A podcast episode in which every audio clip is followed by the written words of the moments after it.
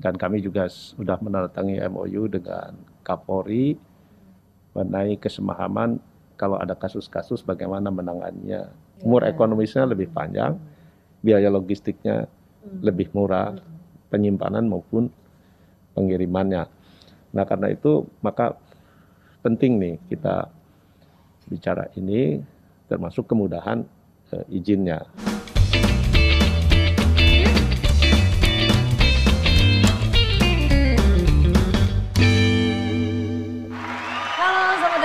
Friday Talk, sebuah obrolan akhir pekan yang membahas berbagai isu menarik tentunya bersama saya bersama di hati dan tamu kita enggak tamu kita sih karena kita yang bertamu hari ini yaitu adalah Pak Teten Mas Duki. Apa kabar Pak? Alhamdulillah baik, Baik benar nih Ya. Pak. lumayan pegel-pegel sih. Pegel-pegel sih ya. Kemarin habis perjalanan panjang Perjalanan panjang ya Pak. ya. keliling Jawa Timur terus Wih, dahsyat tiga nih. hari ya lumayan pegel. Lewat Lumayan darat ya. kan. Lumayan pegel ya Pak. Pikiran juga nih kayak ini Pak. Kalau sore-sore gini kan biasanya enaknya ngomong ini yang cair-cair nih Pak. Hmm. Kalau ini lagi ada yang viral nih Pak, yang beku-beku. Gimana nih Pak? Ya, boleh aja, boleh. Nah, Gimana nih Pak mengenai yang beku-beku nih Pak? Makanan beku kan viral nih ada beritanya di mana eh, viral UMKM terancam denda 4M makanan tanpa izin. Gimana kalau dari Kemenkop sendiri Pak nih Pak? Ya, kemarin ini memang viral, tapi sebenarnya jauh-jauh hari kami sudah antisipasi. Mhm. Ya, ketika pandemi ini kan banyak restoran harus Iya. tutup, ya kafe harus tutup, ya. Tapi kan UMKM nggak bisa Mhm. tutup usahanya Iya. Karena Kemakan, ini- Pak. terkait dengan periuk keluarga. Nah, Nah, karena itu kami sudah antisipasi Mhm. Terutama yang di sektor makanan minuman Mhm. karena ada ketentuan kan ada undang-undang yang mengatur harus ada izin edarnya ya baik dari BPOM maupun PIRT. Mhm. Nah, karena itu jauh-jauh hari kami sudah eh, bikin MOU atau kesepahaman lah antara Kementerian Koperasi, Kementerian Perdagangan, eh, BPOM dan Bareskrim. Mhm. Ya.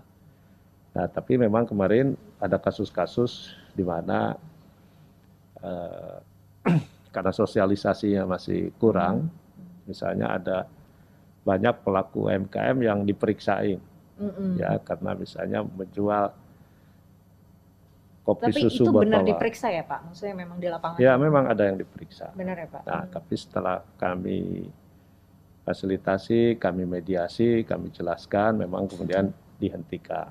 Begitu.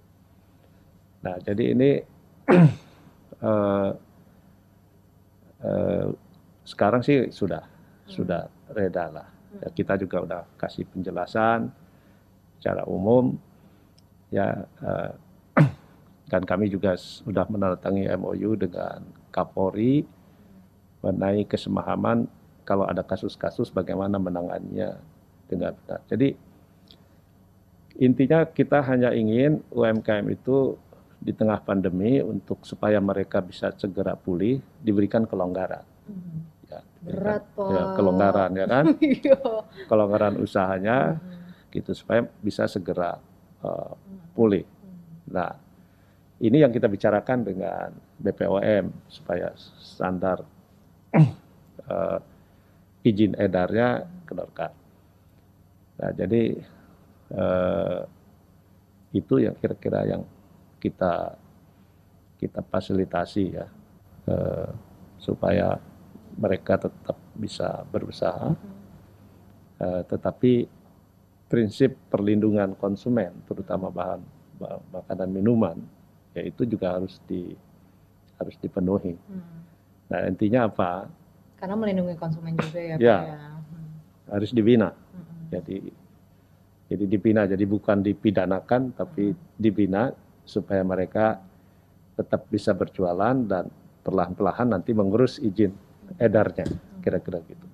Tapi selama pandemi ini ada curhat-curhat nggak sih Pak dari UKM terutama yang dalam bidang frozen food ketika Bapak putar-putar ke daerah gitu mengenai wah eh, penjualannya naik nih atau Pak jangan dong Pak longgarin Pak ada curhat-curhat sendiri nggak sih Pak? Banyak, banyak. Karena selama ini kan mengurus izin edar Mhm. dari BPOM itu kan tidak mudah.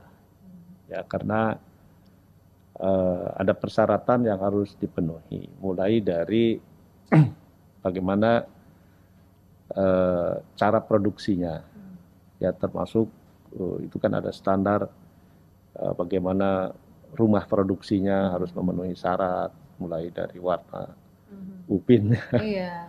uh, Sedetail uh, itu ya pak ya? Workflow-nya, ya itu higienitasnya uh, sampai ke packaging produk itu kan ada standarnya.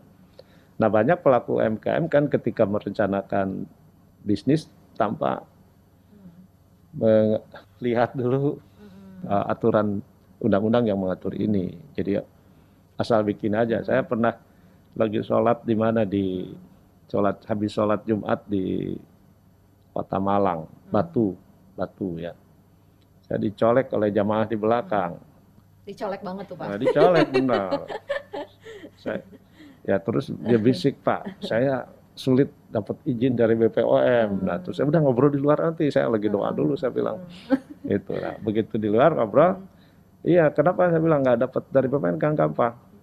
Ubin saya Pak bukan putih katanya, hmm. ubinnya ya kayak orang kampung gitu, yeah. pengennya beli yang warna-warni hmm. kan gitu loh. Ya udah kamu cat aja lah saya bilang gitu. Nanti bilang kalau sudah punya uang diganti gitu. Nah hal, -hal seperti itu. Jadi sebenarnya eh, gedungnya memenuhi syarat, hmm. tapi hanya satu itu. Hmm. Nah, kalau karena dia tidak tahu. Nah, karena itu penting saya selalu tekankan ke teman-teman kepala dinas, koperasi dan UMKM di daerah bahwa mereka itu didampingi hmm. ketika mau membangun katakanlah pabrik kecil atau rumah produksi hmm. ya sudah harus uh, memperhatikan persyaratan yang ada di undang-undang yang mengatur soal izin edar ini gitu loh. Nah, jadi hal-hal seperti ini menurut saya karena banyak hmm. tidak tahu. Cerita-cerita di lapangan. Cerita di lapangan banyak sekali, hmm. uh, terutama juga di Jakarta sini. Hmm. Ya banyak teman-teman yang bisnis kafe hmm. kan gitu. Nah mereka kan sempat diperiksain juga ketika uh, jualan kopi susu botolan. Iya. Gitu. Tapi mereka jualan kan ke pelanggan yang. Udah biasa, jadi pelanggannya juga merasa aman. Ya, merasa aman. Apalagi bahwa, pandemi ya Pak, maksudnya orang iya. kan pilihannya buat makan di rumah gitu ya. Nah karena itu sekarang bagus ya, jadi kita udah ada kesepakatan misalnya uh, untuk uh, olahan pangan yang ada dikecualikan, tidak hmm. perlu memiliki izin edar dari BPOM. Tidak perlu memiliki ya, ya, ya? tidak perlu. Hmm. Misalnya yang produknya hanya disimpan kurang lebih dari atau masa kadaluarsanya hanya sampai tujuh hari, hmm. gitu ya. Hmm. Nah itu dibuktikan dengan pencantuman tanggal di uh, produk di labelnya. Hmm. Lalu juga digunakan lebih lanjut sebagai bahan baku pangan dan tidak dijual secara langsung kepada konsumen akhir. Lalu juga dijual dan dikemas langsung di hadapan pembeli. Gitu ya. Dan jumlahnya kecil sesuai permintaan konsumen, lalu pangan olahan siap saji. Nah, itu yang mesti diketahui oleh masyarakat tuh. Itu nggak perlu. Oh, nggak perlu. Izin edar. iya. Nggak perlu izin. Itu di, iya, dikecualikan. Iya, iya. Nah, ini kan selama ini yang ini lah iya. yang dimasalahkan gitu. Tapi kalau misalnya Pak Teten sendiri gimana sih e, menanggapi isu yang kemarin tuh viral banget Pak gitu maksudnya? Ya kan ini dunia medsos. Iya. Dunia medsos itu kan dunia gosip lah. Jadi laporan begitu, juga langsung ya, ya Pak ya. Jadi semua orang kan kalau begitu ada yang menyentuh perasaan, ya menyentuh ketidakadilan, itu kan ramai-ramai nih bus iya. gitu ya di Nah, makanya kita eh, segera berikan klarifikasi, hmm.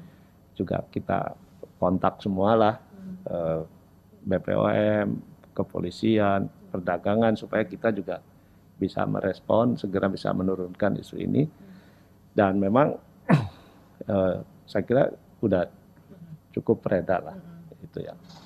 Yang penting kan pelaku usahanya bisa jalan lagi usaha. Iya udah jadi tenang pak hmm. udah ke, udah terdengar sama Pak Teten langsung ditangani ya